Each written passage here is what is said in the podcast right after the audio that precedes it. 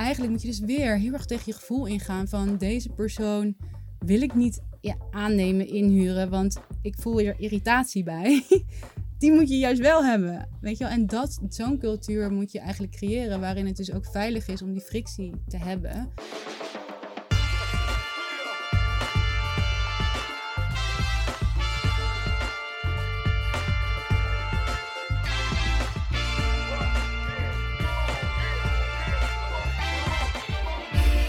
Goedemorgen, goedemiddag, goedenavond of wanneer je dit ook luistert. Mijn naam is Gerben van der Rijt. Ik ben Charlotte van Dijk. En dit is The Brief, de podcast over content marketing en creatie van contentbureau Wayne Parker Kent.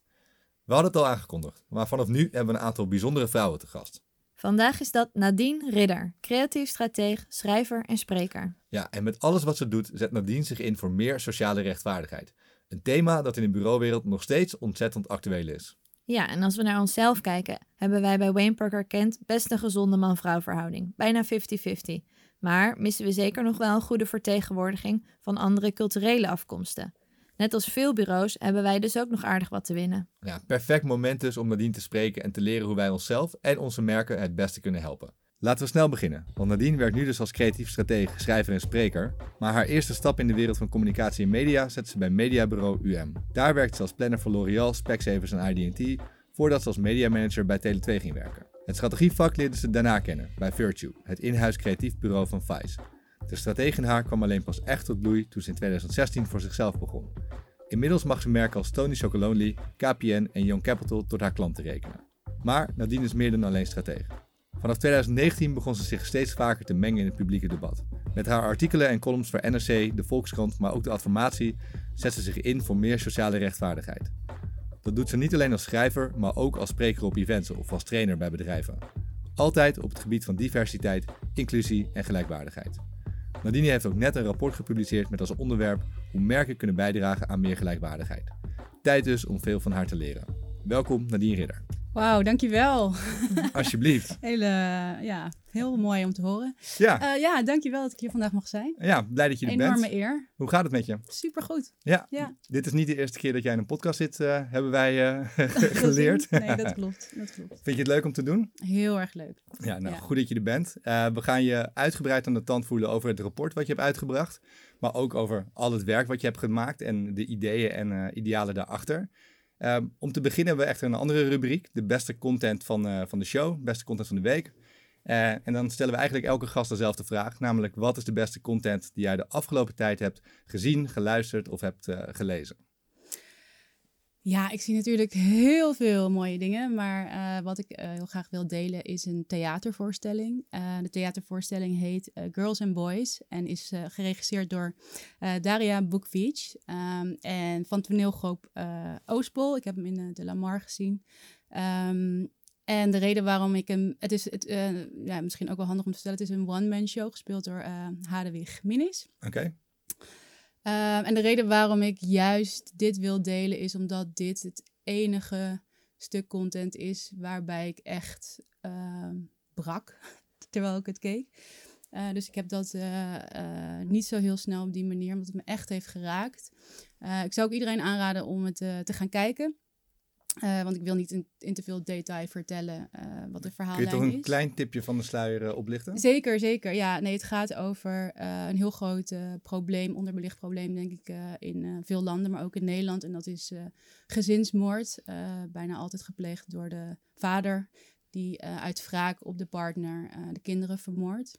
Heftig onderwerp.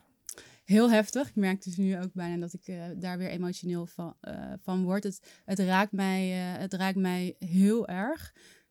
Um, terwijl ik niet per se zo'n soort gelijk iets in mijn familielijn heb, voel ik dat Nee. echt als een collectief trauma wat wij als vrouwen delen.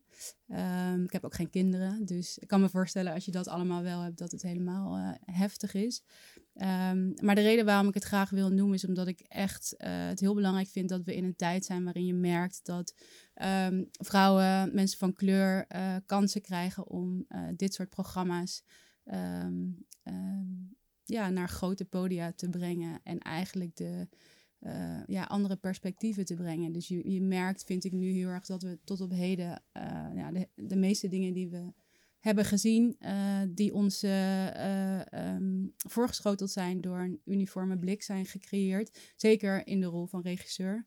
en ik vind dat Daria iemand is die daar heel erg in Nederland in voorop loopt. Ja. Om echt, ik denk ook, want het is niet een eigen productie, het is vanuit Engeland gekocht. Of denk, neem aan dat je dat zo noemt, gekocht. Um, maar je ziet dus, je, je voelt in alles in de interpretatie um, ja, dat dit door uh, iemand als Daria is gemaakt. Omdat het, uh, ja, dus daar kan ik allemaal uh, feitelijke dingen ja, over vertellen. Waar, waar, merk je dat aan dan? Ja, dat is dus het gevoel. Het gevoel. en dat kan je dus eigenlijk niet omschrijven. En is dat gevoel dan ook waarom je breekt als je het ziet? Ja. Ja. ja omdat die pijn, zeg maar, die wij dus ook als vrouwen, denk ik, delen van generatie op generatie in zo'n verhaal op een podium wordt gebracht.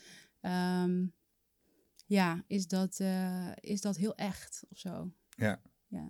Ja, en het is dus niet alleen dit. Ze is ook bekend van uh, Melk en Dadels. En is ook een theaterproductie. De film Meskina en de serie Zina. Um, ja, wat ik gewoon allemaal heel vernieuwende content vind in het, in het best wel uniforme medialandschap. Ja, en vernieuwend dus omdat het vanuit een ander perspectief is gemaakt. En eigenlijk voor het eerst een nieuw ja, perspectief een podium geeft. Of zo'n groot podium geeft. Ja, je merkt gewoon, je merkt gewoon aan. Ehm, ja, precies. Want eh, de rol hè, van regisseur of producent, dat is natuurlijk heel vaak waar hele belangrijke beslissingen worden genomen. Die gewoon nog heel vaak door vaak witte mannen wordt genomen. En dan merk je, vind ik, in het gevoel dus heel erg wanneer dat een keer uh, door iemand anders wordt gedaan. Uh, daarnaast. Um, ja, is het natuurlijk gewoon. Uh, ja, wat uh, bijvoorbeeld over, over Zina, die, de serie op uh, Caro en CRV. dat gaat over vier vriendinnen die allemaal moslima zijn, maar allemaal mm -hmm. ja, binnen hun eigenlijk een hele. Um, ja, een hele interessante rol hebben. En daarin merk je eigenlijk de diversiteit. Brengt eigenlijk de diversiteit binnen de diversiteit. En daaraan zie je dus eigenlijk dat het normaal gesproken heel vaak heel plat en stereotype uh, in beeld wordt gebracht. En dat vind ik gewoon iets heel ja, vernieuwends en belangrijks op dit moment om dat te zien. En daarin, omdat het vaak natuurlijk als over dit onderwerp gaat, dat het best wel negatief is of als probleem wordt geframed of als issue. En hier zie je de rijkdom van wat er kan ontstaan. Uh, als andere mensen kansen krijgen. En dat vind ik, uh, ja, vind ik, ik vind haar daarin een hele belangrijke persoon. Ja, dus. mooi, goede tip. Stel, stel je luistert nu en je wil graag deze voorstelling ook zien. Het is, uh, het is voorjaar 2022. kan, kan, dat nog ergens of kan dat binnenkort weer ergens? Um, ja, volgens mij uh, is het in. Uh, zo, ik was even in de war over die datum. Eh, vanaf augustus is het, weer, is het weer te zien, zag ik. Ik weet niet of er nog kaarten zijn, volgens mij wel. Ja. Dus ik zou dat zeker gaan kijken. Ja, nou, we zetten sowieso een link naar de show en de voorstelling in de show notes. Ja. voor alle luisteraars, die zijn net als elke week te vinden op www.debrief.nl. Dus daar plaatsen we een linkje naar deze voorstelling. Uh, maar ook linkjes naar alles wat we zo meteen gaan bespreken in de rest van de show. Uh, dus tijd voor het gesprek, maar nu eerst even dit. Ben jij goed in het opbouwen van relaties met klanten? Weet jij ideeën om te zetten in concrete business cases? En werk je graag mee aan grote en creatieve pitches? Dan hebben wij de baan voor jou. Bij Wayne Parker Kent zijn we op zoek naar een nieuwe accountmanager om te werken met merken zoals Samsung, Aldi en Eristoff. Lijkt het je wat? Meld je aan via de website. Alright. Nou, je werkt al een tijdje als creatief strateeg. Hoe ben je in deze wereld van media en communicatie terechtgekomen? Je bedoelt helemaal voordat ik begon met werken? Ja, oh. wellicht wel. Of een begin van het werken? Uh, ja, het, het, is niet zo'n heel... Uh, het is heel grappig, maar mensen die mij nu kennen, die die hebben altijd het idee dat ik heel erg een soort van gestructureerde, gefocuste uh, carrière heb gehad. Maar eigenlijk toen ik studeerde had ik echt geen idee wat ik wilde met mijn leven. Dus dat uh, mijn eerste stap als mediaplanner bij, bij UM. Dan kom je vaak in de communicatie terecht. Hoe bedoel je? Als je geen idee hebt. Oh, zo, ja, ja, ja. Nee, ja, ik wist ook niet eens wat het was. Maar ik woonde toen in Londen, want ik heb in Londen gestudeerd. En ik woonde daar en iemand vertelde me over een mediabureau. Dus ik dacht, oh, dat klinkt wel leuk. en uh, zo, zo ben ik daar eigenlijk ingekomen. Dus het was echt absoluut geen uh, bewuste keuze. Maar ik vond het wel meteen heel erg leuk. Uh, maar ik had ook meteen heel duidelijk zoiets van... Ik ga niet me beperken tot dit. Dus ik zag best wel snel van, oh ja, er zijn veel mensen in deze wereld die, ja, ik noem het dan altijd een beetje een gouden kooi voor zichzelf creëren. Dus die blijven heel lang zitten. En dan op een gegeven moment, nou jullie kennen het allemaal, die gaan een broodje... Uh, hoppen. Uh, ja, hoppen. Ik was echt sloppen, maar hoppen. Ehm, en dan op een gegeven moment hebben ze, het, hebben ze een fijn salaris en hebben ze het idee dat ze niks anders meer kunnen. Dus dat had ik al best wel snel door van dat moet ik niet doen. Dus ik ben wel eh, bewust andere dingen steeds gaan doen. Dus het was een hele bewuste keuze om vanuit media bureaukant eigenlijk naar adverteerderskant te gaan. En vanuit adverteerders ook weer uh, heel erg behoefte had aan eh, creatie en strategie. Dus dat zijn allemaal wel hele. Toen ja, was ik al wel wat meer gefocust. En eigenlijk pas toen ik, uh, ja, eigenlijk toen ik bij Vice solliciteerde, merkte ik wel, wow, die bureaukant en die adverteerderskant is wel echt iets wat weinig mensen op deze manier hebben en voegt echt iets toe. Want er was heel veel vraag naar. Dus toen dacht ik, ja, dit is volgens mij wel een goede aanpak wat ik hier heb gedaan. En dat heb ik eigenlijk alleen nog maar meer uitgebreid door, door eigenlijk altijd over, ehm, ja, over sectoren ook heen te werken. Dus ik beperk me ook niet tot deze industrie. Ik werk ook in de culturele sector.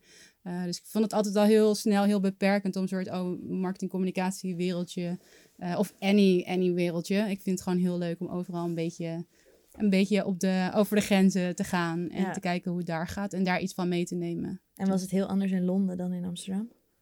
Ja. Wat was het grootste verschil? Um, ja, het is. Uh, ik ben nu net toevallig terug van uh, bijna zes weken alleen. Dan voel je dat weer. Uh, ja, er, er, er hangt gewoon een hele andere ambitie. Het niveau, kwaliteit is gewoon hoger. De levensstandaard daardoor is ook lager. We, we, hebben het hier natuurlijk gewoon heel fijn. Um, maar ik ben wel een ambitieus persoon, dus ik hou er soms wel van dat het even een leveltje op kan. Alles is gewoon professioneler. Um, ik heb dus ook niet uh, bij een mediabureau gewerkt in, in Londen, alleen maar gesolliciteerd. En ik was daar dus aan het solliciteren voor junior uh, planner. Dus ik had nog nooit gewerkt, ik had geen enkel idee. Maar daar in de sollicitatietrajecten werd je gewoon geacht om alles te weten. Alles te weten over hoe een bureau werkt, hoe de klanten werken, wie de klanten waren. Uh, hele dagen van trainingen met hele groepen. Het was echt, nou ja, echt allemaal next level. En op een gegeven moment werd ik het steeds net niet.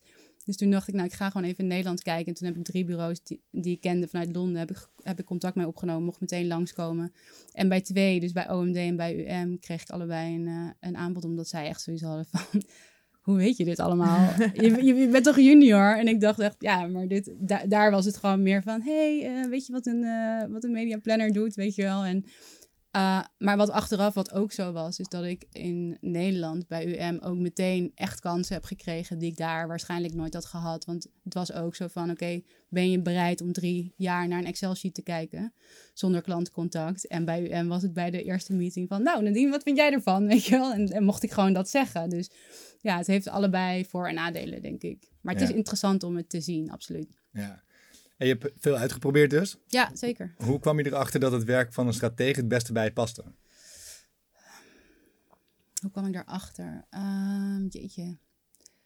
Ehm, Wa- Wat trek je aan in het werk van een stratege? Ja, ik denk dat, dat je dat op een bepaalde manier gewoon bent of zo. Ja, niet bent, want ik wil niet reduceren tot wie ik ben. Maar het is eh, de manier van... Kijk, ik ben ook... Ik, op een gegeven moment ging ik me ook mezelf een soort future stratege noemen. Dat heb ik wel losgelaten. Maar ik merk dat ik altijd...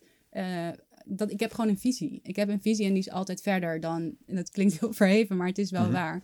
Dus ik ben altijd drie stappen verder. En het was gewoon heel natuurlijk voor me om... eh, ja, in iedere context dat ik werkte, steeds die visie naar voren te brengen. En ook steeds uit te zoomen. Dus ik was ook heel vaak bezig met, eh, zeker toen ik bijvoorbeeld bij Tele2 Media Manager was, natuurlijk een hele analytische, eigenlijk eh cijfergefocuste baan. Ja. En ik was de hele tijd bezig met het merk, dat was eigenlijk helemaal niet mijn baan. Omdat ik het gewoon zo interessant vond om te kijken van, hé, hey, daar gaat de wereld heen en dit zijn wij en wij kunnen deze rol spelen. Dat was zoiets natuurlijks dat ik het nooit eigenlijk nooit niet eens heb gezien als het dat is een stratege of zo. En, maar bij Virtue merkte ik natuurlijk meer van, oh ja, dit is dan wat deze persoon doet en dat is wat deze persoon doet. Maar ik had ook, ik had bij Vice ook een, eh, eh, een, een dubbele functie, dus ik was ook account verantwoordelijk. Ehm, en dat vond ik ook vaak heel erg leuk. Ik vind het ook Wat leuk. vond je daar leuk aan dan? Nou, ik vond het wel echt heel leuk, vooral om een duurzame relatie met klanten op te bouwen. Dat is Mhm. ook, eh, ehm, ja, en dat je dus ook echt het vertrouwen krijgt om dingen voor elkaar te krijgen. En ja, soms denk ik ook als ik bijvoorbeeld, eh, eh, als ik bijvoorbeeld een advocatie in een rechtbank, dan denk ik gewoon, ik hou gewoon heel erg van het stuk overtuigen, weet je wel? Ja. Om gewoon echt een, een goed verhaal te bedenken, neer te zetten, maar ook op dat moment het te overtuigen. En dat gaat gewoon op een heel andere manier als je een duurzame relatie hebt, dan kan je het echt verder brengen dan wanneer je bijvoorbeeld moet pitchen en je ook nog eens eerst iemands vertrouwen moet winnen. Ja, heel Eh, herkenbaar. Ja, dus dat, eh, dat, vond ik daar, dat vond ik daar ook wel echt heel leuk. En ik, ik heb het ook altijd heel leuk gevonden. En dat is eigenlijk vergelijkbaar nu ook met de trainingen die ik doe. Dat je ook een, een soort faciliterend bent aan je contactpersoon. Dus dat je heel erg voelt van, oh ja, deze persoon wil in de organisatie iets voor elkaar krijgen. En ik kan deze persoon daarbij helpen door eh, zo goed mogelijk eigenlijk dat te faciliteren. Dus daar kreeg ik ook altijd wel veel energie van. Dus je hebt natuurlijk ook gewoon, eh, ja, je hebt gewoon invloed binnen zitten. En dat is super fijn. En dat heb ik nu wat minder, omdat ik minder, eh, ja, lange termijn, omdat op, op zo'n manier lange termijn ja, trajecten heb op het moment. Ja. En je, je geeft ook aan van, ik heb wat mijn visie, ik, ik loop vaak al drie stappen vooruit. Hmm. Is dat ook de reden waarom je uiteindelijk freelance bent gegaan? Omdat je misschien daar wat meer vri- vrijheid in hebt? Of hoe, hoe zie Ja. jij dat verschil tussen werken bij een bureau en werken voor jezelf nu?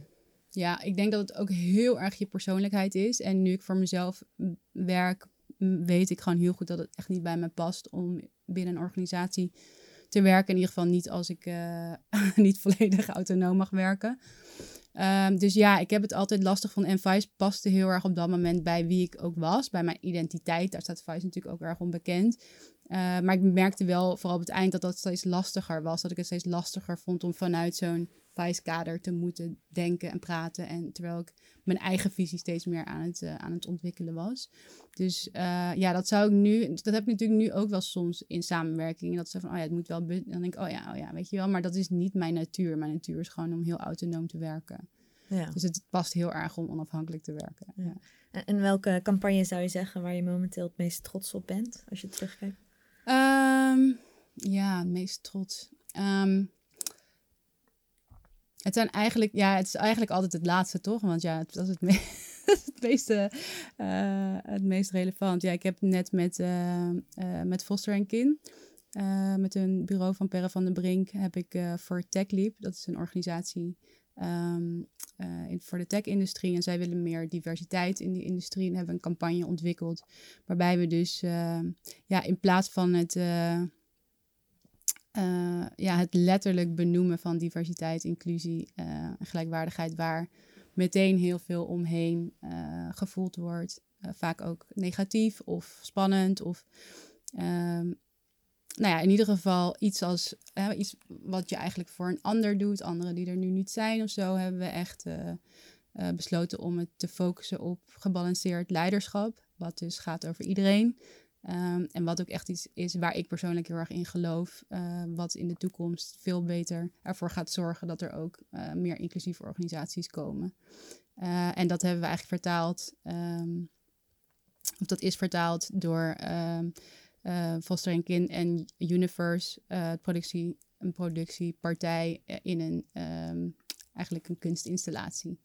Waarbij dus allerlei verhalen van vooral jonge mensen ehm, ja, te zien waren op een dag voor de doelgroep van, van TechLeap. Om eh, eigenlijk dat verhaal tot zich te nemen in de vorm van, eh, van kunst. Dus daar ben ik wat trots op. En dus dan gaan mensen naar die kunstinstallatie toe? Of is Ja. dat online? Of? ja, nee, dat, maar het was dus een, eh, een gesloten event voor, voor, tech, voor, voor leadership in tech. Maar wellicht dat het nog ergens naar buiten gaat hoor. Dat zou zomaar kunnen. Nou, wel belangrijk, denk ik, juist in de techwereld, dat er ook wel meer ruimte komt voor diversiteit. Want Ja, absoluut. dit is een van de werelden, denk ik, waar de meest, eh, ja, de minst diverse wereld van, van allemaal, die ondertussen heel veel bepaalt en ontwikkelt en eh, het leven ja, schaapt eigenlijk. Ja. Absoluut, Ja. ja, ja, ja, ja, zeker. Ja. Hey, op een gegeven moment, los van je werk als eh stratege, ben je ook gaan schrijven. In je columns en je artikelen spreek je uit voor meer sociale rechtvaardigheid. Wanneer besloot je om de pen te pakken en dat te gaan doen? Nou, dat was eigenlijk vrij snel nadat ik ging freelancen. Toen merkte ik dat ik, ehm, ja, dat ik gewoon niet helemaal eh, het juiste profiel had nog in de markt. Dus ja, ik kwam natuurlijk van Virtue, maar ehm, ik kwam niet van een groot eh, creatief bureau. Ik had geen eh, grote awards achter mijn naam. Ehm, ik ben een vrouw van kleur. De meeste strategen zagen er zeker toen niet zo uit. Dus het waren vooral witte mannen van rond de 40. Eh, dus ook de gesprekken die ik had, merkte ik heel erg dat er vaak naar een soort replica gezocht werd. Nou, dat was ik niet. Dus ik kwam iets anders brengen, maar dat was niet altijd. eh, ja, dat was gewoon heel lastig. Dus op een gegeven moment dacht ik van. ja, ik kan wel de hele tijd zeggen dat ik zo'n goede stratege ben, maar dat zegt natuurlijk iedereen. Het hele, het hele woord strategie is natuurlijk vervuild. Dus ik dacht, ja, hoe kan ik dat nou uh, overbrengen zonder ja, daar cases echt concreet voor te hebben? En toen ja, dacht ik misschien als ik een stuk schrijf, zien mensen dus hoe je denkt. Want uiteindelijk wil je natuurlijk van een stratege weten, hoe, hoe denk je? Weet je, wat, hoe breng je een visie over? En ook in de opbouw, weet je, om tot iets te komen, om, iets, om eigenlijk iets te observeren, dan tot een inzicht te komen die daadwerkelijk iets bijdraagt. En daar dat zeg maar op een, op een, op een overtuigende manier beargumenteren. Dat is ook een beetje hoe je natuurlijk een strategie opbouwt. Dus dat ben ik op die manier gaan doen. En eigenlijk. Uh... Wat was dat eerste stuk? Weet je dat nog? Mm, nee, waarschijnlijk iets over content marketing. Want ik kwam natuurlijk van Vice, dus ik zat nog heel erg. En dat was toen ook nog best wel nieuw of zo. Was echt zo content marketing. Ja, dat was toen de hype. Ja, dat was toen echt. Uh, ja, dat, dat, dat, dat je dat nog moest verkopen of zo. Uh, dus content marketing. En ik, ja, ik, ik, weet vooral dat ik het ging aanbieden bij marketingplatforms. Zodat het gewoon heel makkelijk geplaatst werd. nu weet ik ook dat dat soms iets te makkelijk gaat. Maar goed, voor mij toen was dat echt een, was dat heel fijn. Want toen dacht ik, oh, dit gaat makkelijk. En er werd heel goed op gereageerd. Uh, en het was eigenlijk een oude, onderdrukte liefde om te schrijven. Want als kind schreef ik altijd. Ik heb ook geprobeerd om naar de school voor journalistiek te gaan. Maar mm. dat was niet gelukt. Dus ineens ja, vond ik weer een nieuwe, of ja, eigenlijk een oude liefde. En, en uh, ja, ben ik dat gewoon verder gaan uh, ontwikkelen. En uh, ja, ik merkte eigenlijk al vrij snel, ik begon ook snel over diversiteit te schrijven, maar ik, merkte vrij snel dat ik het diversiteit binnen de marketing ook weer best wel beperkend vond. Dus ik ging ook breder opinie schrijven.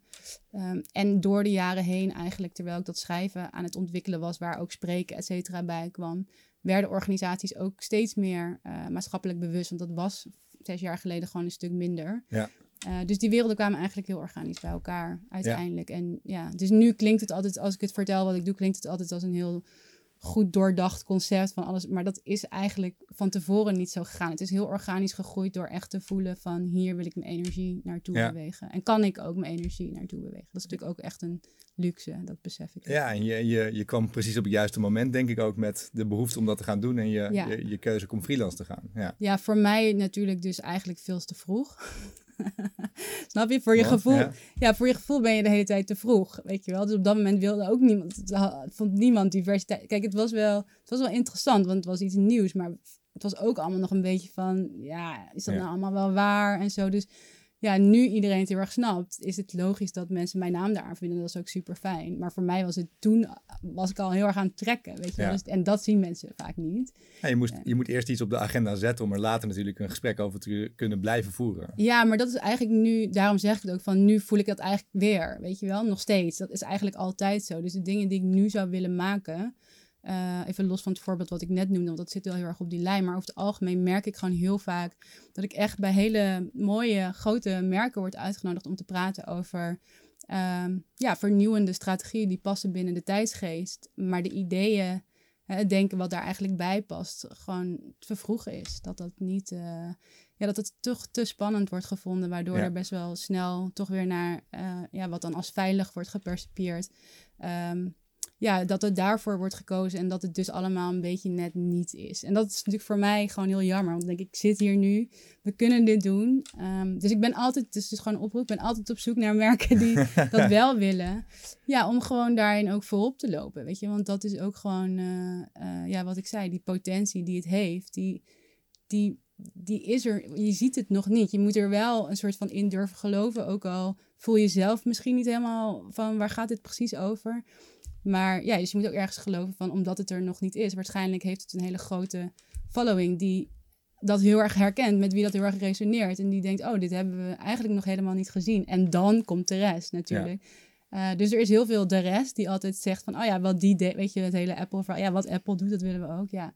Maar waar zijn de apples? Ja, wie is de eerste? Ja, ja precies. En we hebben de termen al een paar keer voorbij horen komen. Diversiteit, inclusie, gelijkwaardigheid zijn termen die veel door elkaar worden gebruikt ook, die verkeerd worden gebruikt. Uh, welke definities hanteer jij voor deze begrippen? Um, nou, als je hem helemaal plat slaat, zou ik zeggen: diversiteit gaat over uh, de aanwezigheid van verschillende perspectieven. Uh, inclusie gaat over wat wordt er dan met die perspectieven gedaan. En gelijkwaardigheid gaat over het opheffen van bestaande barrières en privileges om iedereen vanuit eenzelfde startpunt te laten beginnen. Ehm, ja, dat. En hoe zou je dat dan vertalen naar nu de marketing, als je kijkt naar... Ja, kijk, het is eh, ehm, als je zeg maar. ehm, ja, om het, om, om het simpel te zeggen, diversiteit is meestal.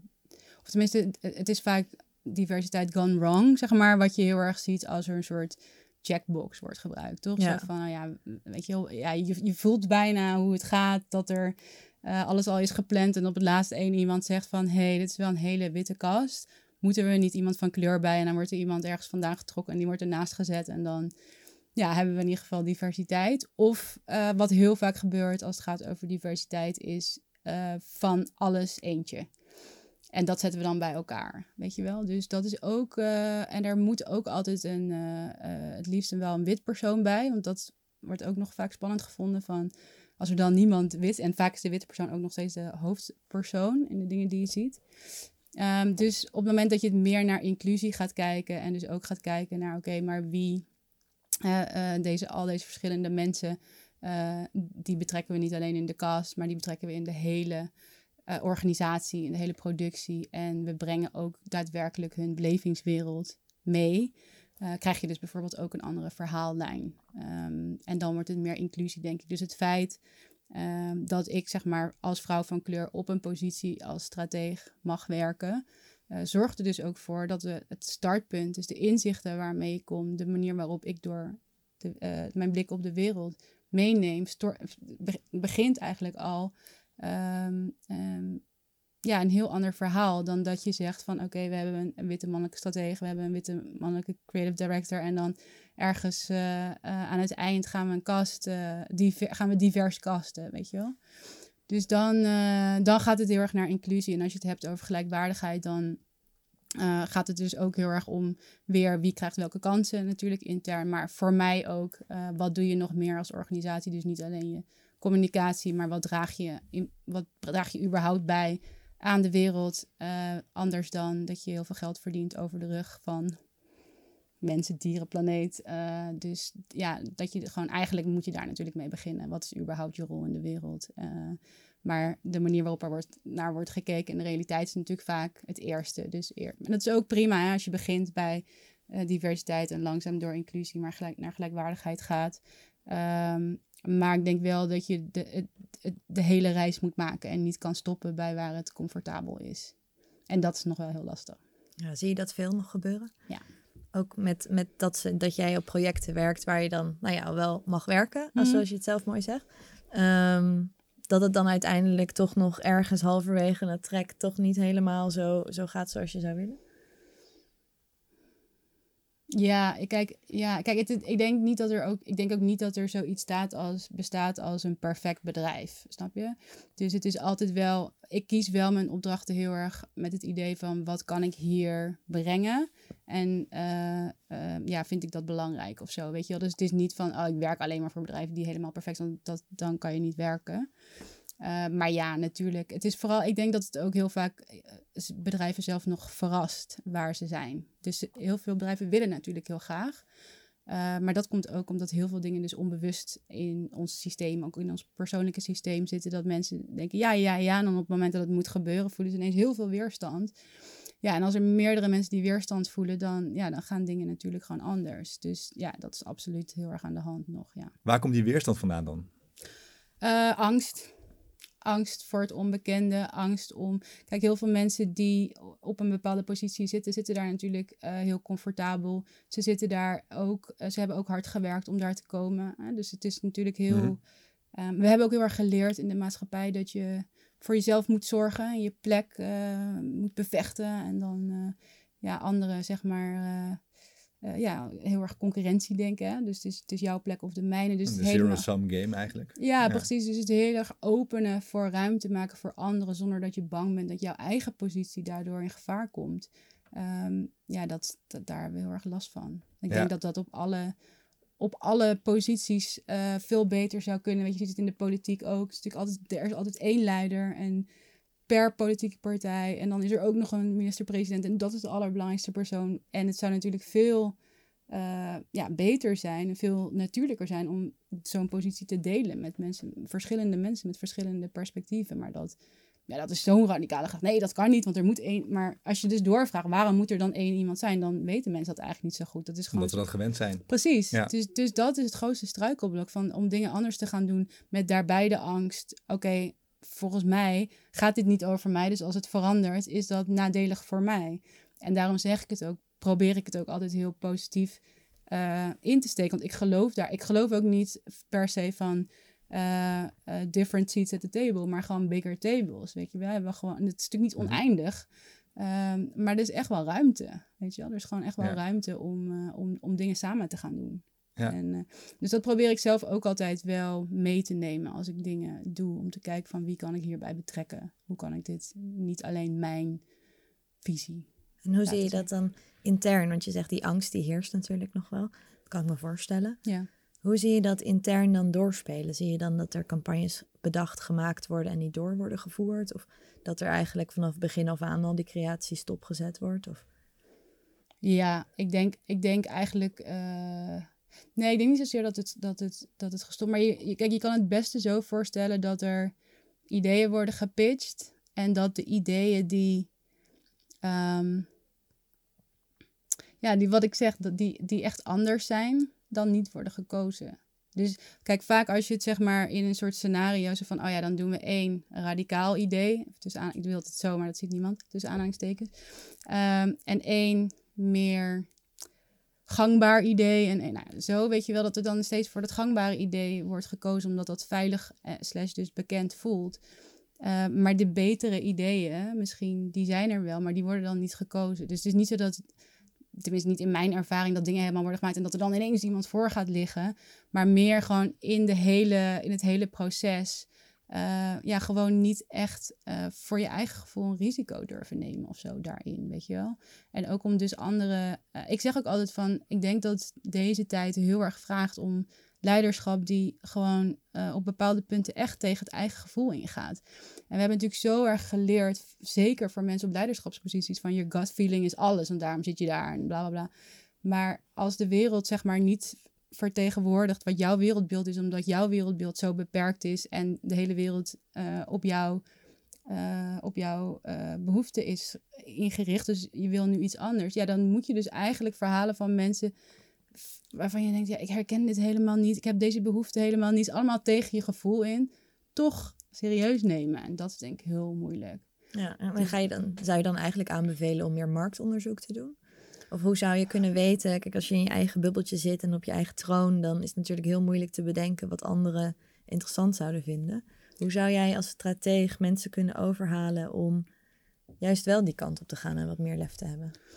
Nou, kijk, ik denk altijd dat het goed is om, eh, eh, om gewoon de verhalen van mensen mee te nemen. In, eh, dus dat het niet mijn mening is of mijn verhaal, maar dat je dus gewoon mensen uit de doelgroep. ja, dus dat je echt. ehm, hoe zeg je dat? Ehm, Meer persoonlijker maakt eigenlijk. ja, nee, maar dat je dus Mensen ook erbij betrekt. Ja, precies. de Dat je ook gewoon onderzoek doet en die, dat onderzoek van, eh, die insights vanuit het onderzoek, vanuit de doelgroep ook echt leidend gaat, laat zijn. Want het wordt natuurlijk heel vaak onderzoek gedaan, maar uiteindelijk dan toch de eigen, het eigen gevoel eh, bepalend eh, te laten zijn. En dat is natuurlijk in een creatief vak heel moeilijk, want ja, als jij iets niet voelt, hoe ga je dan accorderen, weet je wel? Dus ik denk dat als ik op zo'n positie zou zitten en ik had een bepaald profiel, zou ik zeggen, ik zet iemand naast me die niet op mij lijkt, die niet deze achtergrond heeft, misschien uit een hele andere sector. En dan ga ik luisteren naar wat die persoon zegt. En dan, dan ga ik mijn beslissing nemen. Volgens mij ben je dan slimmer bezig. Maar dat is een ego-ding natuurlijk. Want dan zeg je eigenlijk, ik kan het niet alleen. Ik kan het niet alleen, ik heb jou nodig. En dat is denk ik gewoon een mentaliteitsverandering die, ja, die, die we echt wel eh, eh, nodig gaan hebben. Gewoon Ja. als je kijkt naar waar we mee te maken hebben in de wereld. Ja. Dus- Nou, je ziet natuurlijk wel steeds meer merken die wel een standpunt durven te nemen. Vooral natuurlijk hele grote merken. Eh, niet altijd ten goede. Als je Ja. kijkt naar Nike, die bepaalde campagnes doet met McCormack, heet die volgens mij. Die toen knielde. Ehm, werden, er, ja. ja, werden er ook Nike's verbrand op Twitter en eh, weet ik veel. Dus het is natuurlijk ook best wel risicovol voor een bedrijf om heel erg een standpunt in te gaan nemen.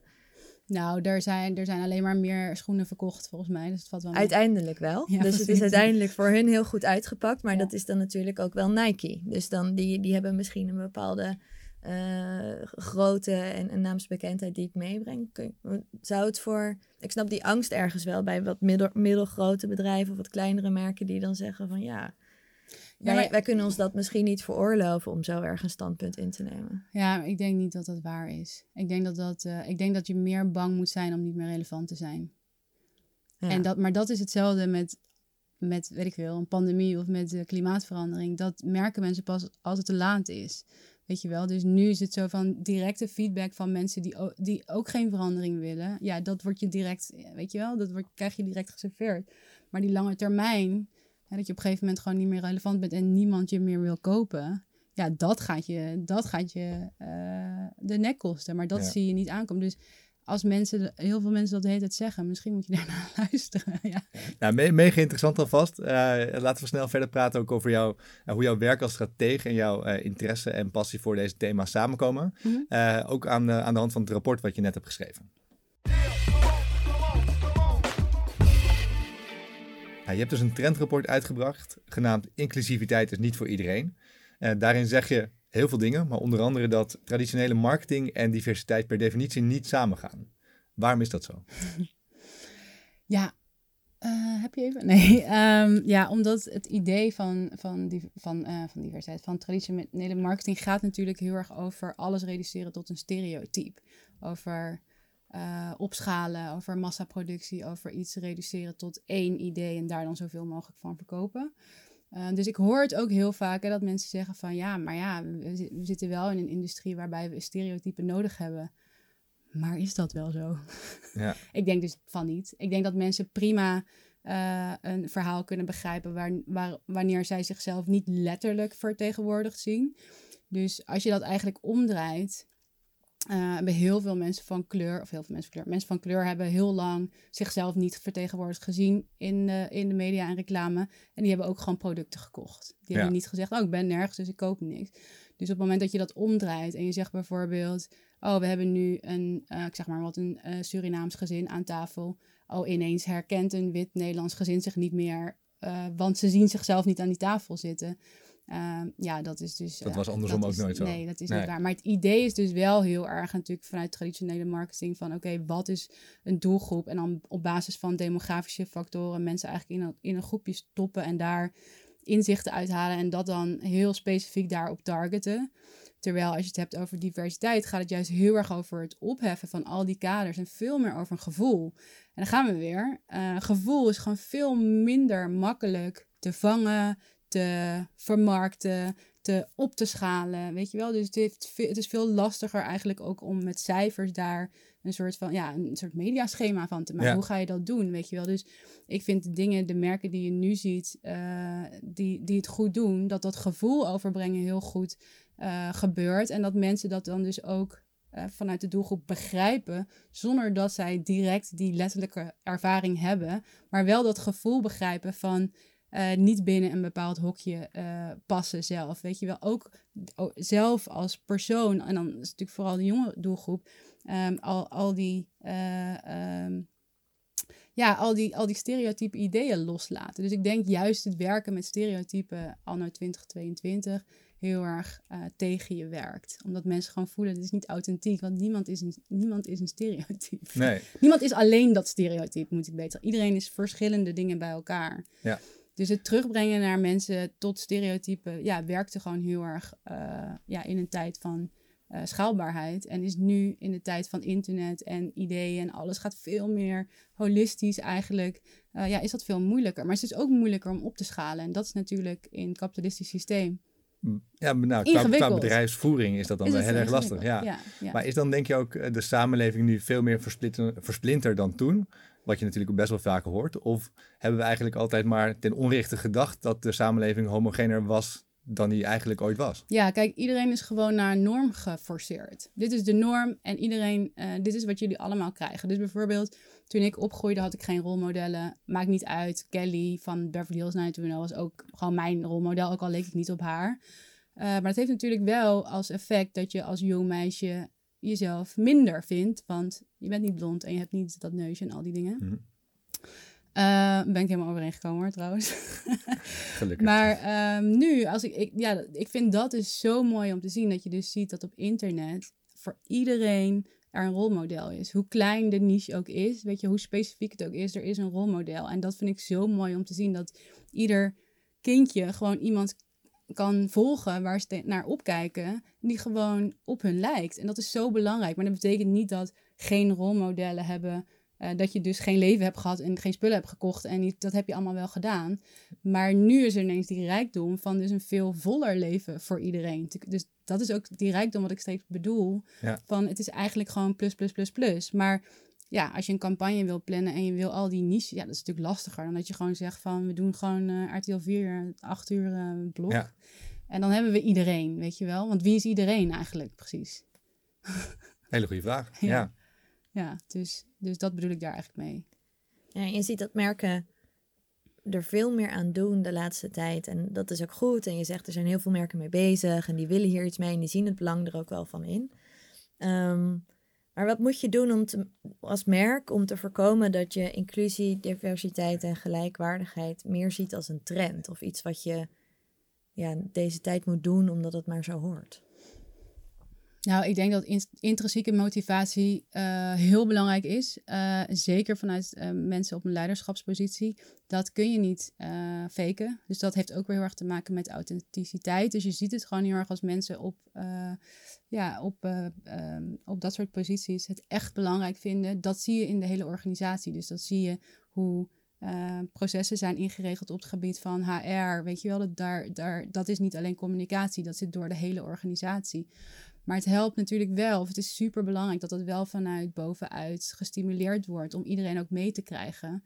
Um, dus kijk, het wordt nog heel erg gezien. Ik denk dat heel veel mensen juist op die posities het ook echt zien als trend. Dat ze eigenlijk ook wel echt denken van hm, straks is het vast wel weg of zo. Eerst was het content marketing en nu is het dit. Precies, ja. ja. maar dat is ook niet weggegaan, weet je wel. Maar het is gewoon meer... Gelukkig het is, niet. Het, nee, maar het is, ja, het is eigenlijk makkelijker uh, geïntegreerd dan iets als dit onderwerp. Het is compleet iets anders ook.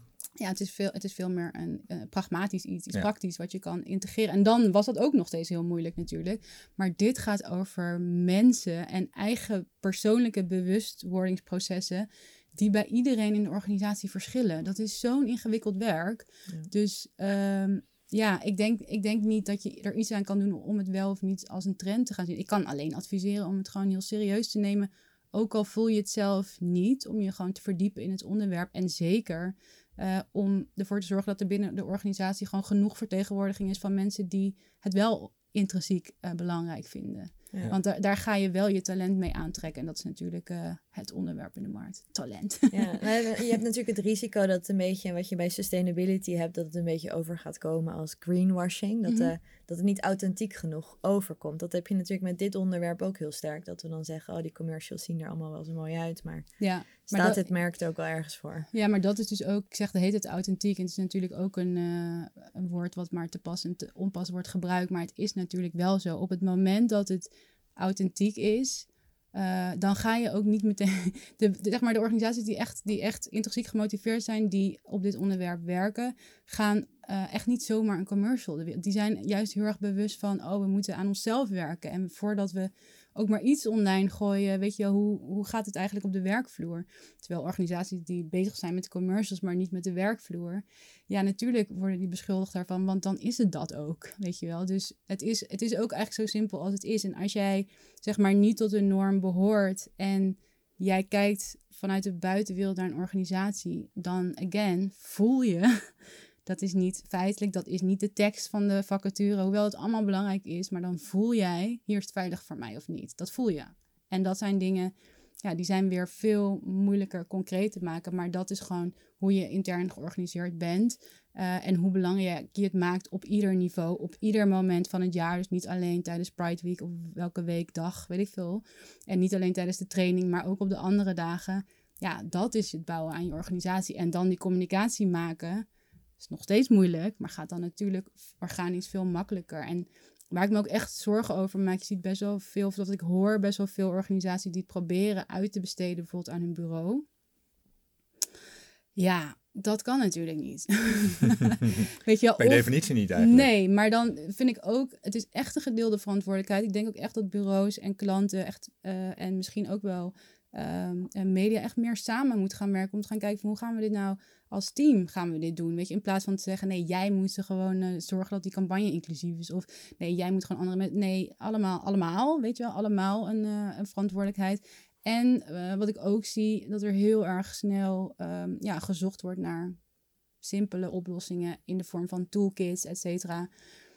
Eh, bijvoorbeeld eh, een beetje een inclusieve communicatiegids, dat soort dingen. Daar gaan bedrijven heel hard op. en dat snap ik, want dat is praktisch en dan kan Ja, je dat is iets kopen. tastbaars. Precies, maar ik zeg altijd, het is een beetje als Engels praten met een Engels woordenboek, weet je wel. Als je niet weet wat, wat- de hele context niet kent, als je niet weet wat, dan heb je alleen de woordjes, weet Ja. je wel. Maar hoe ga je dat dan, dat, ik, ik zeg het nu al drie keer, maar het gevoel wat daarbij hoort, ja, dat is eigenlijk het allerbelangrijkste. En dat kun je niet faken en ook niet kopen. Nee, en dat Nee. is natuurlijk het gevaar. Want als je natuurlijk een hele witte top hebt in een bedrijf, die, die kennen misschien ook die perspectieven en die struggles niet. En nou ja, dat is een beetje die gouden kooi waar we het net over hadden. Ja, absoluut.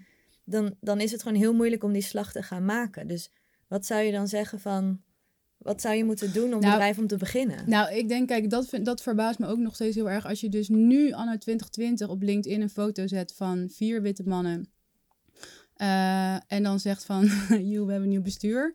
Ehm, dus als dat gebeurt, als je dus om je heen kijkt en je ziet van, hé, hey, iedereen lijkt op mij. eh, ja, dan moet je gewoon andere mensen uitnodigen. Andere mensen bij je betrekken. En kijk, het probleem met diversiteit is, de reden waarom diversiteit zo goed werkt, is omdat verschillende perspectieven voor frictie zorgt. En hoe meer frictie, hoe beter het werk wordt. Dit is gewoon bewezen uit alle onderzoeken.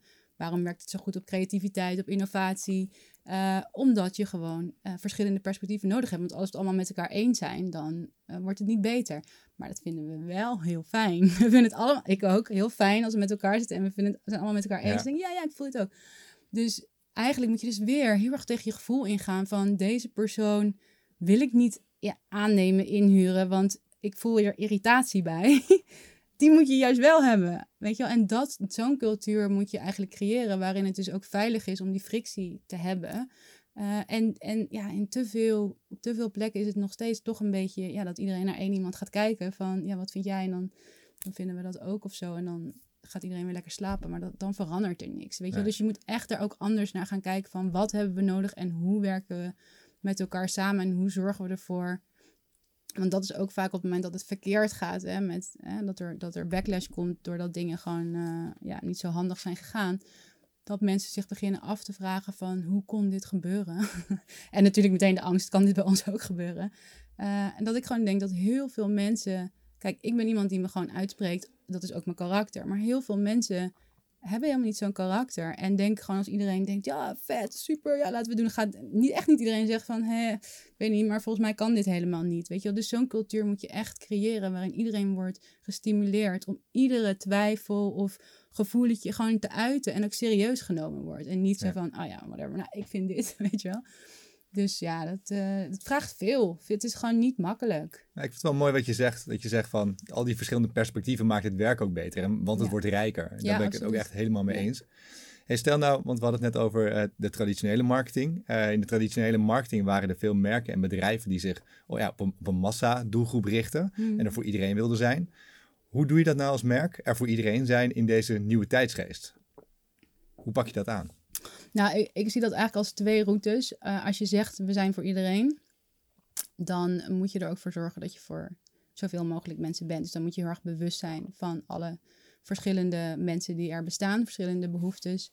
Ehm, en ehm, ja, daar, daar wordt natuurlijk al heel snel, eh, eh, dat wordt heel snel heel lastig gevonden. Zo van, oh ja, maar eh, ja, dan moeten we ook daar rekening mee houden en daar ook rekening mee houden. Maar ja, ik vind het juist ook interessant om het, om het als, eh, ja, om het gewoon als ambitie neer te zetten. Zo van, voor iedereen is ook voor iedereen. En je bent nooit voor iedereen, maar je kan wel je best doen. eh, Voor zoveel mogelijk. ja, precies. Dus volgens mij staat het ook in het trendrapport. Ik weet niet zeker, maar ik gebruik het altijd in mijn presentaties van eh, Rihanna die dat ook zegt. Zij heeft natuurlijk Fenty, haar cosmetica en lingerie merk. En zij zegt eigenlijk, ehm, you can never be inclusive enough. Van er is altijd iemand die je niet vertegenwoordigt. En juist voor die persoon wil ik ook de vertegenwoordiging faciliteren. En daarin klinkt gewoon die ambitie uit van ja, laten we, laten we daarvoor gaan in plaats van mm, problemen, moeilijk. Ja, maar we hebben ook Meer dit en we hebben dit. Ja, dus eh, ook een eh, eh, projectontwikkelaar met wie ik werk, die zegt ook altijd van als je voor de uitzondering ontwerpt, dan ben je voor iedereen. En dat is eigenlijk een omgekeerde mindset dan we hebben een norm en alles wat daarbij komt is ingewikkeld. Ja. Maar goed, dat is één kant. En de andere kant eh, eh, is, eh, want vaak wordt gedacht, oké, inclusief, dat betekent dus dat je voor iedereen moet zijn. In mijn optiek hoeft dat niet, maar je kan wel ook een specifiek product, campagne, et cetera maken voor een gemarginaliseerde groep. Omdat die over het algemeen minder aandacht, eh, of over het algemeen, dat is gewoon zo, minder aandacht krijgen. Dus als je dan zegt, eh, dus bijvoorbeeld Lush heeft een specifieke eh, haarverzorgingslijn gemaakt voor Mhm. afro en krullend haar. Want er zijn een miljoen lijnen voor, voor wat dan normaal haar genoemd werd, gelukkig inmiddels, maar soms nog steeds wordt. wat dan stijlhaar is. Eh, dus voor, voor specifiek afro en krullend haar is er heel weinig. Dus als je dan als merk zegt, kijk, daar gaan we specifiek een lijn voor ontwikkelen, dan is dat juist inclusief, omdat het die balans die, eh, die dus scheef is, weer meer, eh, weer meer in balans brengt eigenlijk. Ja. Dus dat kan ook. Je kan ook zeggen van, we gaan voor, voor een gemarginaliseerde groep. Wel, welke rol speelt de opkomst van de, van de nieuwe generatie, generatie Z, in dit, in dit alles? Ja, zij zijn. eh, nee, ja, iedereen die mij kent weet dat ik ben gewoon heel erg eh, groot fan van deze generatie. Omdat ik, ja. Kijk, wij zijn eh, op een gegeven moment. In de, ik ben dan een oude millennial, hè, 83 ben ik geboren. En wij. Ik heb heel erg het gevoel dat wij zeg maar vanuit de oude wereld komen en zeg maar tussen de nieuwe wereld en de oude wereld instaan. En zo zie ik ook echt mijn rol. Dus ik begrijp heel erg in de traditionele marketingwereld welke taal ze spreken, hoe het werkt, et cetera. Maar eh, ik heb zelf meer een eh, ja, millennial mindset in de verandering, hè, waar, die we allemaal eh, willen. En dan Gen Z is gewoon geboren in die verandering. Het is niet een soort van voor of na. Er is niet een voor internet, na internet, voor klimaat. Dat was er gewoon. Het is gewoon Ja. bam, dit is er. Dus zij zijn, voor mijn generatie ben ik iemand die heel mondig is, die heel erg bewust is van allerlei dingen. Maar als ik mezelf vergelijk met Gen Z, ben ik dat helemaal niet. Dus dan Ben je stil? Nou ja, ja, ik trek me dus ook heel erg op aan hun. Op het moment dat ik in, eh, eh, want ik doe gelukkig, kan, mag gelukkig veel werk ook met, met deze groep doen. Dat zij mij heel veel bijleren. Eh, en dat vind ik gewoon heel interessant. En ik vind het ook fijn dat zij gewoon veel minder, ja, gewoon veel kritischer zijn. En waarin ja, oudere generaties nog veel meer, vooral bij de grote vervuilende merken, ja, heel veel goodwill eigenlijk zit, heeft de jonge generatie dat helemaal niet. Dus ze hebben helemaal niet het gevoel van, ik ben jou iets verplicht of weet je wel. Ja. Eh, dus die gunfactor is er niet, maar veel meer juist die, die kritische eh, mindset waarbij grote bedrijven gewoon echt eh, moeten bewijzen dat ze het anders gaan doen. Omdat het gewoon direct hun toekomst bedreigt. Weet je wel? Dus zij, zij snappen ook heel goed die rol van bedrijven. Terwijl ja, in onze ontwikkeling eh, ja, was dat, is, moet- heeft dat allemaal nog moeten gebeuren. Maar zij beginnen daar al. Dus ik vind dat, ja, ik vind dat fantastisch. Kan je daar een voorbeeld van noemen? Van ja, hoe je dit eh, voor je ziet, van wa- wat een voor Gen Z echt compleet anders is ten opzichte van een, een bedrijf met misschien wel wat meer heritage? Nou, nou wat, ik dus, wat ik eigenlijk bedoel is dat je zeg maar ehm, de vraag van, eh, vooral, je ziet het bijvoorbeeld ook eh, waar mensen willen werken, weet je wel. Dus waar je zeg maar bij oudere generaties nog, ik, nog steeds ook heel veel mensen om me heen zeg ik ook altijd als gaan solliciteren van vraag ook naar eh, niet alleen van wat ze doen op het gebied van duurzaamheid, gelijkwaardigheid, maar ook hoe, hoe veilig is het binnen en wat doen jullie, weet je wel, al die dingen. En dat wordt nog steeds een beetje zo van, ja, maar ik wil graag die baan of zo. Weet je, heel erg pleasant op een bepaalde manier. Terwijl de jonge generatie, die komt gewoon met eisen. Weet je wel, die zegt gewoon, ik wil dit en ik wil dat. Heb je dat niet? Ja, dan past het niet bij mij. Van, ik merk dat gewoon heel erg zelf als ik bijvoorbeeld ook eh, dingen vertel, weet je, presentaties geef. Eh, ja, het mag gewoon. Ik, ik heb zelfs bij een eh, opleiding advertising, wil niemand advertising doen. Weet je, ze willen alleen maar echt bijdragen aan dingen. Ja, dus je moet gewoon echt met, met, eh, met, met een beter verhaal komen dan, eh, dan waar grote bedrijven altijd best wel mee weg zijn gekomen of zo, weet je wel. Dus eh, ik hoop dat dat iets verduidelijkt, ja. Wat betekent de opkomst van deze generatie dan ook ehm, voor, de, voor de rol van merken? Nou, kijk, de, eh, kijk, traditioneel gezien was het natuurlijk ook dat, ehm, dat er meer eenrichtingsverkeer was. Hè? Dus de macht zat bij de bedrijven en dan hadden ze de media om dat allemaal te verspreiden, die propaganda. Nee. Uh, maar nu, om door het internet, gaat het natuurlijk twee kanten op. Dus je ziet nu ook veel meer uh, mensen die eigen organisatie of eigen uh, merken beginnen of zelf, zichzelf een merk maken. omdat ze gewoon het internet hebben die dat kan, kan doen. En dan op een gegeven moment als ze groeien, door grotere bedrijven ja, gekocht worden of, of verder gebracht worden. Dat is natuurlijk een hele andere dynamiek dan, uh, dan. Dus ze hebben in die zin veel meer macht. Weet je wel, dus als het gewoon, uh, ja, als je online uh,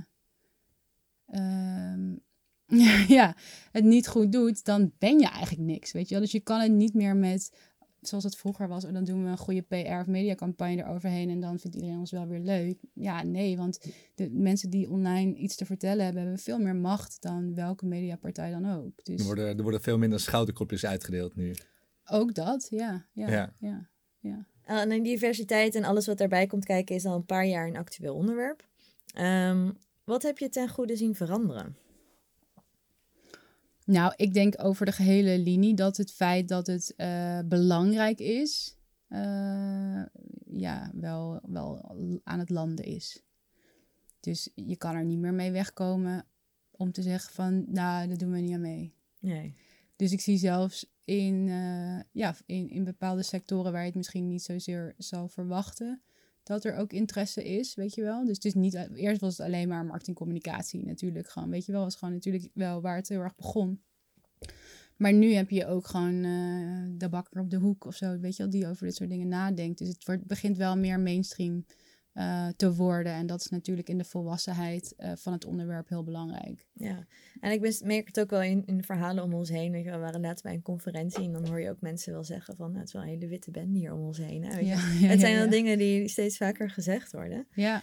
Kun je een voorbeeld... Hoewel het dan nog steeds een witte bende is. Het blijft dan vervolgens nog steeds een witte bende. Zeker. En kun je een voorbeeld noemen van een merk of een campagne die het heel goed doet op het moment? Nou ja, ik ben dus uh, fan bijvoorbeeld van uh, Lush.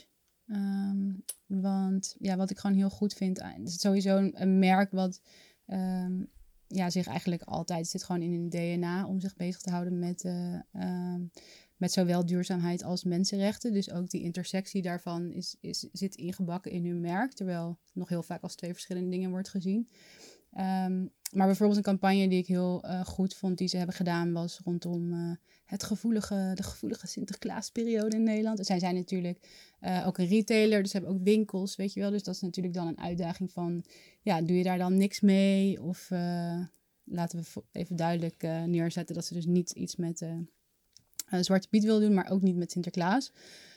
Um, dus ja, wat ga je dan doen? En toen zijn ze eigenlijk met een campagne gekomen uh, gedurende de periode van Sinterklaas, wat dus niet over Sinterklaas ging, maar over de zwarte geschiedenis van Nederland. Uh, waarbij ze dus een samenwerking aangegaan zijn met de Black Archives. En dus eigenlijk een heel uh, ja, een hele bewustwordingscampagne, educatieprogramma rondom uh, onze zwarte geschiedenis uh, hebben geïnitieerd. En daarbij dus hun iconische product, de Bathbomb, een, een boek, dus een geschiedenisboek van hebben gemaakt. Dus ook gewoon doorvertaald naar ja, hun natuurlijk merkwaarde, maar ook hun producten in de, in de winkel. En ook volgens mij de opbrengst naar de Black Archives, die daar dan weer een expositie van maakt. Dus gewoon eigenlijk ook ja, als, als ik kijk naar de merken die het goed doen, dan vind ik echt dat het een heel belangrijk onderdeel is dat je dus samenwerkt met bestaande organisaties. Dus dat je niet gaat zeggen, oh wij zijn uh, X-merk, ik kan een voorbeeld noemen, maar. Uh, en wij gaan ons nu ineens, uh, vinden we het heel belangrijk, gaan we helemaal ons inzetten voor antiracisme en dan gaan we zelf bedenken hoe dat dan werkt. Uh, terwijl er zoveel uh, groepen, groepen al zijn, organisaties die al zoveel werk hebben gedaan en ook vaak onbetaald werk uh, moeten doen. En zoveel kennis hebben. Ja, over precies. Het onderwerp. ja, maar, maar ja, dat je dus zo'n organisatie eigenlijk ja, die kennis die er is naar een groter publiek kan brengen, dat is een enorme kans. En dat zie je wel steeds meer gebeuren. Uh, ook omdat je daarmee natuurlijk het risico uh, veel meer uh, verkleint dat het verkeerd gaat. Omdat ze ook daadwerkelijk weten natuurlijk waar het over gaat. maar dat je dus ook daadwerkelijk iets toevoegt aan het onderwerp waar je je zegt over te bekommeren. En niet alleen dat je er een communicatieuiting van maakt. dus dat is een voorbeeld. En daarnaast vind ik dus organisaties die echt zijn geboren vanuit een ja, ik noem dat dan gewoon inclusief geboren. Dus vanuit, eh, vanuit mensen die eh, niet voldoen aan de norm. Eh, bijvoorbeeld een daily paper, waarbij dus de drie founders alle drie roots hebben in verschillende Afrikaanse landen, maar hier zijn opgegroeid en eigenlijk door ja, de invloeden vanuit hun biculturele achtergrond gebruiken om hier, nou, inmiddels ook natuurlijk in het buitenland, maar in eerste instantie hier een streetwear merk te beginnen. Ehm, ja, dan zie je dus gewoon als het vanuit de wortels is ontstaan dat je niet, zij hoeven niet een diversiteitstraining te volgen. Weet je dus ze hoeven niet meer die transitie te maken, omdat alles wat voor hun eh, veilig voelt, voelt ook voor mensen veilig die nog niet eh, eh, bij hun werken. Dus dit is echt een heel lastig ding. Als je het hebt over veiligheid binnen witte organisaties voor mensen van kleur, dan wordt dat, is dat heel moeilijk om te begrijpen. Maar je moet dus eigenlijk met de mensen die dat niet begrijpen, die er al zijn, gaan bedenken voor hoe dat is voor mensen die, die er nog niet zijn. Snap je? Dus als je die al hebt, dan is dat veel makkelijker. Dan heb je ook je uitdagingen natuurlijk. Maar dan is dat, eh, is dat veel makkelijker. Dus je voelt dat gewoon meteen als je daar binnenkomt op kantoor. Je voelt gewoon eh, wat inclusie is. En, dat, eh, en, en niet alleen over culturele eh, diversiteit over alle lijnen. Of in ieder geval over meerdere lijnen. Ik zal niet alle zeggen, want dat, dat is niet waar, denk ik. Ehm, maar ja, dat zijn dus wel organisaties die het in mijn, in, in mijn optiek goed doen. En dan natuurlijk ook de andere vraag. Wie Welke doen het heel slecht? Of tenminste, slecht. wat is het meest bizarre wat je de laatste tijd hebt gezien waarbij je dacht van dat dit er nog doorheen is gekomen? Ja, dan ja, wordt het toch eh, eh, helaas voor de staatsloterij het, eh, het katje voor de, hoe heet dat? Voor de Koningsdagcampagne. Ik was zelf niet in Nederland, dus ik heb het niet helemaal gevolgd, maar ik heb het wel meegekregen. Kan je de campagne omschrijven? eh, nou, ik weet dus niet precies wat de campagne is, maar ik weet dat ze, ik heb het wel gezien, de commercial, maar ze gebruiken ja, het kartje wat iedereen eigenlijk kent met het armpje wat omhoog gaat, wat dus een eh, ehm, origineel ook Japans is. Ehm, wat dus ook een, eh, eh, ja, een, eigenlijk een, een, een, eh, sacred, hoe noem je dat, heilige betekenis heeft. Ehm, ja, eigenlijk gewoon gebruikt om de eh, Koningsdagcampagne op te leuken. Eh, dus ik weet eigenlijk niet precies meer het verhaallijn van de commercial, maar in ieder geval het katje. Het was, feit dat ze het gebruikten. was ja, eh, maar dus ook totaal geen, eh, ja, gewoon geen, geen respect en credits voor de eh, historische context, waar het vandaan komt. En ehm, ja, dus dat, dat, is ook, eh, dat heeft ook eh, eh, ehm, ja, de behoor- behoorlijk wat backlash gehad. Ehm, dus ja, daarvan denk ik wel van, het is 2022, het is zo'n iconisch symbool, wat iedereen weet dat het uit een andere cultuur komt dan de Nederlanders, geen twijfel over. Dus op dat moment, als je dat doet, als je zo'n ja, iconisch symbool eigenlijk gebruikt, is wel de eerste stap om daar heel gedegen onderzoek naar te doen, wat het betekent in de cultuur, hoe onze cultuur ten opzichte van de Aziatische cultuur eh, werkt in, de, in, in, in, in eh, terms of machtsstructuur. Ik weet niet waarom ik ineens in Engels ga praten, maar... ehm, eh, en al die gevoeligheden daarom en waarom je dat eigenlijk wilt gebruiken. En waarom, ja, dus het is er doorheen gekomen. Dus ja, dat, dat vind ik wel opvallend. Ja. Ja. Er gaan dus dingen goed, er gaan ook dingen niet goed.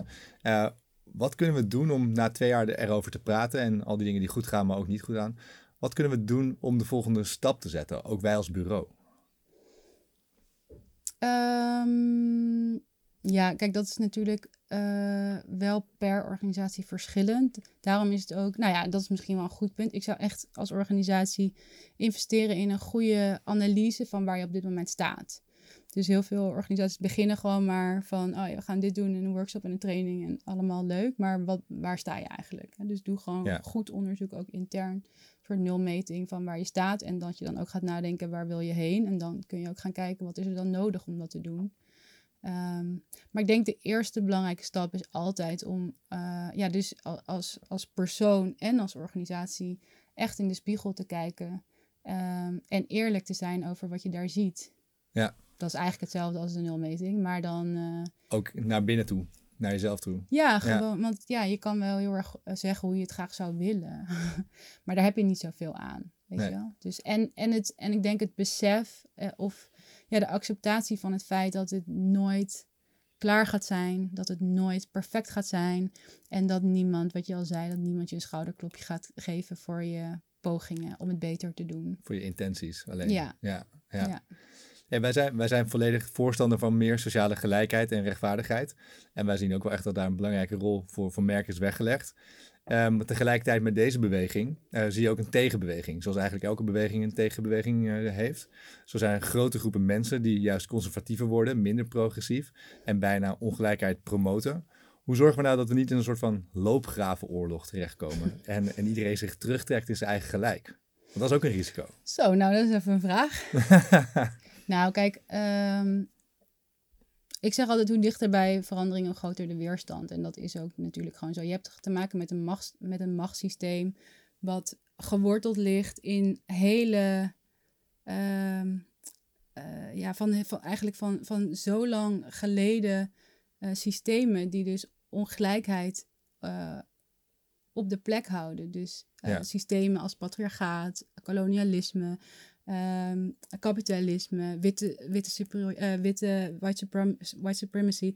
Dat soort dingen die voeden nog steeds onze ideeën, onze instituties, onze systemen, alles wat we doen, weet je wel. Dus ehm, die tegenbeweging, die, eh, ja, die wil heel graag dat, eh, weet je, zo, zodra je dat eigenlijk gaat proberen te verbeteren, zodat je er iets gaat doen, blijf, gaat die tegenbeweging natuurlijk nog Hak veel harder terug Ja. eh, duwen. En die krijgen ook makkelijk, natuurlijk met ook po- populistische taal, et cetera, eh, ja, mensen mee die bang zijn voor verandering. En dat over het algemeen zijn dat heel veel mensen, omdat de mens aan zich bang is voor verandering. Dus ze zijn ook gevoelig daarvoor. Maar als je het vertaalt naar de marketing, communicatiewereld, zie je maar weinig merken die kiezen voor de, de conservatieve benadering. Best opvallend.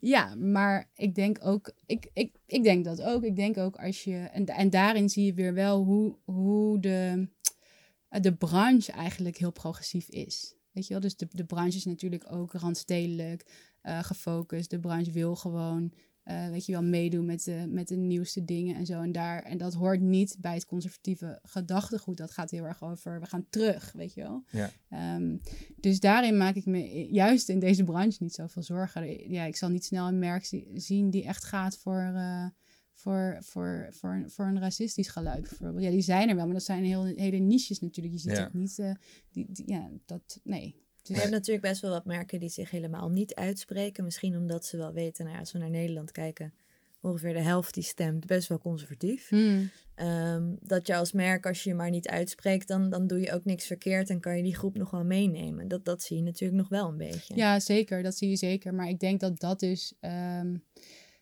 eh, dat dat dus weer zit op het stuk relevantie. Dus dat het op een gegeven moment... eh, want kijk, iedereen die, eh, die werkt op dit gebied zal, zal bepaalde thema's gaan aanhaken. En als je dus gaat zeggen van... wij willen geen diversiteit, want wij gaan gewoon voor de gemiddelde witte Nederlander in Friesland of zo, weet je wel. Maar wat ga je dan wel doen? Weet je, je moet ergens natuurlijk wel een soort vooruit. Dus ja, je komt al snel, ik denk met ieder bureau wat je werkt, die je dat gaat zeggen, weet je wel. Dus eh, ja, ik maak me daar niet zoveel zorgen om. Ik denk dat dat, ik maak me daar meer, zeg maar, op politiek niveau zorgen om dan, dan in de, in de marketing-communicatiewereld, waarin Maar- toch... Ben je dan ook niet bang dat er wel een soort van afstand ontstaat tussen de marketing-communicatiewereld en de maatschappij? Zoals dat vroeger ook in de politiek, zeg maar. Weet je, op een gegeven moment had je natuurlijk best wel een afstand tussen de politiek en de maatschappij.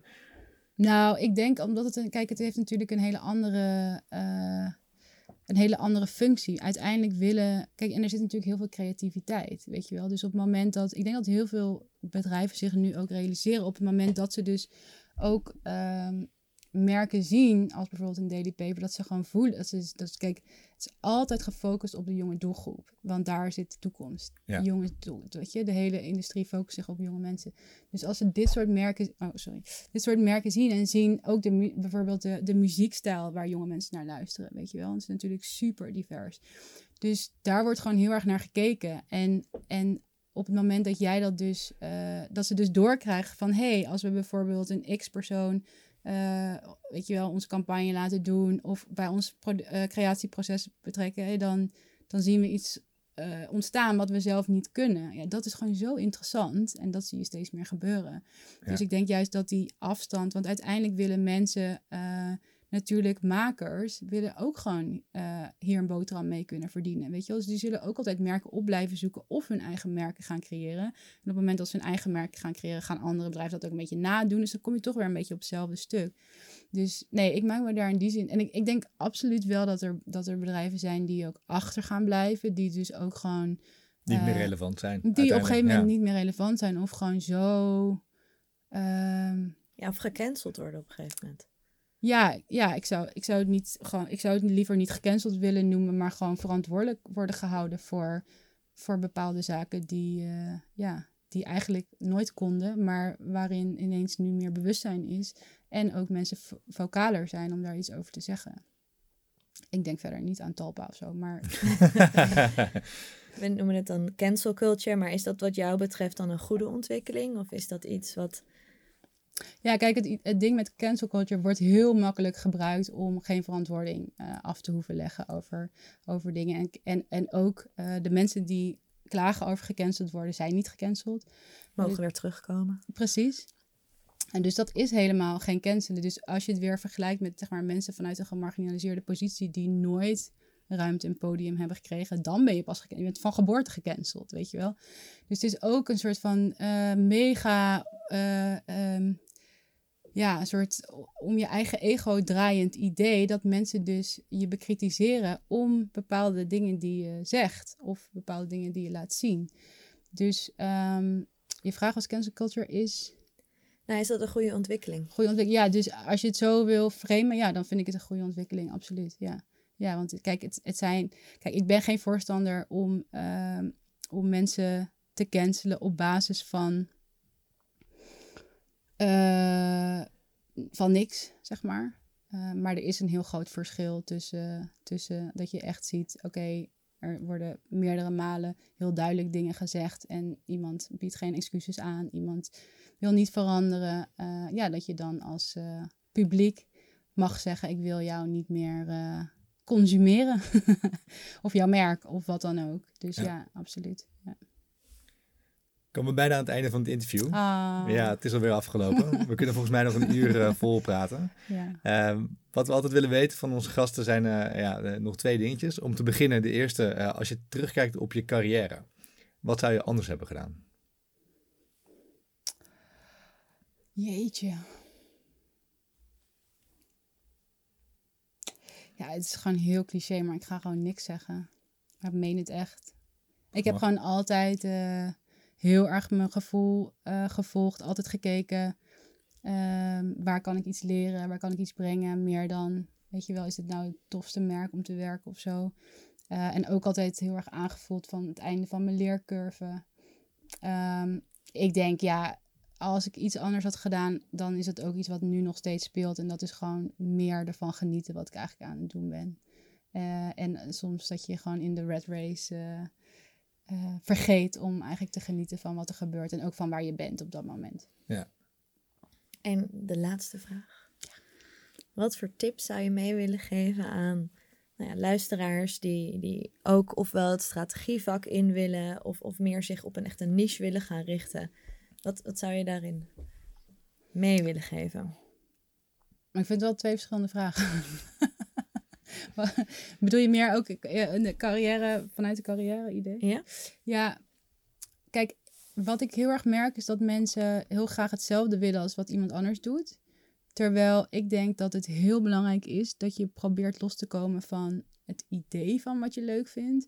Maar dat je heel erg naar jezelf gaat kijken van wa- wat wil ik nou eigenlijk het liefst de hele dag doen. En dat je dan probeert je carrière zo in te richten dat je daar ook daadwerkelijk mee bezig bent. eh, met ook in de omgeving ook waarbij je je prettig voelt. Dat is het allerbelangrijkste.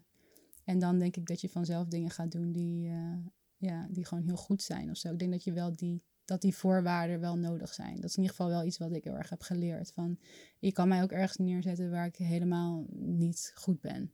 Weet je, ik heb wel voorwaarden en die ken ik inmiddels.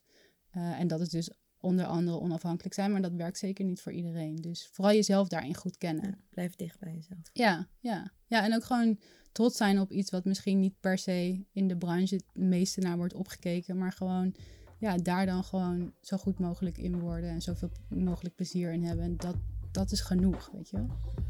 Zegt iemand met heel veel ambitie. Dankjewel. Mooi, ja, dankjewel uh, Nadine voor je tijd en voor het gesprek. Jullie uh, ook bedankt, vond ik leuk. vond het ontzettend leerzaam en waardevol. Dus nogmaals Thanks. dank. Ik hoop dat je het ook leuk vond om hier te zijn. Absoluut, ja. Goed zo, goed zo. Dan uh, uh, ja, zijn wij aan het einde gekomen van deze aflevering van de Brief. Um, wil je nou wat teruglezen over waar we, het hebben, waar we het over hebben gehad? Ga dan naar de show notes. Die vind je op www.debrief.nl. Daar kun je je ook abonneren op de nieuwsbrief van Wayne Parker Kent. Want zoals iedereen weet is de Brief een productie van contentbureau Wayne Parker Kent. De redactie was wederom in handen van Olaf Deben. De productie was van Guido Wiegers. We waren net als altijd in de Smet Studios. En de volgende show is over twee weken. Tot dan!